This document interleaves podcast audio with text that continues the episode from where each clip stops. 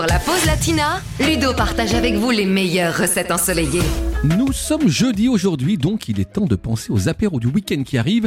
Et qui dit apéro dit chorizo, bien sûr. Je vous ai donc dégoté une petite recette de cannelé salé au chorizo et au fromage.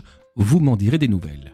On va faire ça pour 6 personnes et donc il va nous falloir 25 centilitres de lait, 100 g de chorizo piquant, 80 g de fromage râpé type emmental par exemple, 50 g de farine, un œuf entier, 30 g de beurre, un jaune d'œuf, du sel et du poivre. Pour commencer, nous allons faire fondre le lait et le beurre. Ensuite, dans un saladier, on va mélanger l'œuf et le jaune d'œuf avec la farine.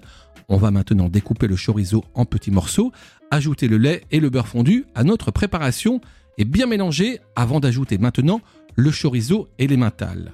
On mélange à nouveau et on met cette préparation dans des petits moules à cannelé. Si vous n'avez pas de moule à cannelé, vous pouvez très bien utiliser des moules à madeleine, ça vous fera aussi de belles madeleines salées.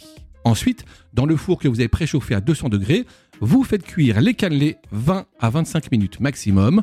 Vous les laissez reposer et vous les dégustez tièdes ou froids, comme vous le sentez, avec bien évidemment une petite boisson de votre choix. C'est l'apéro après tout.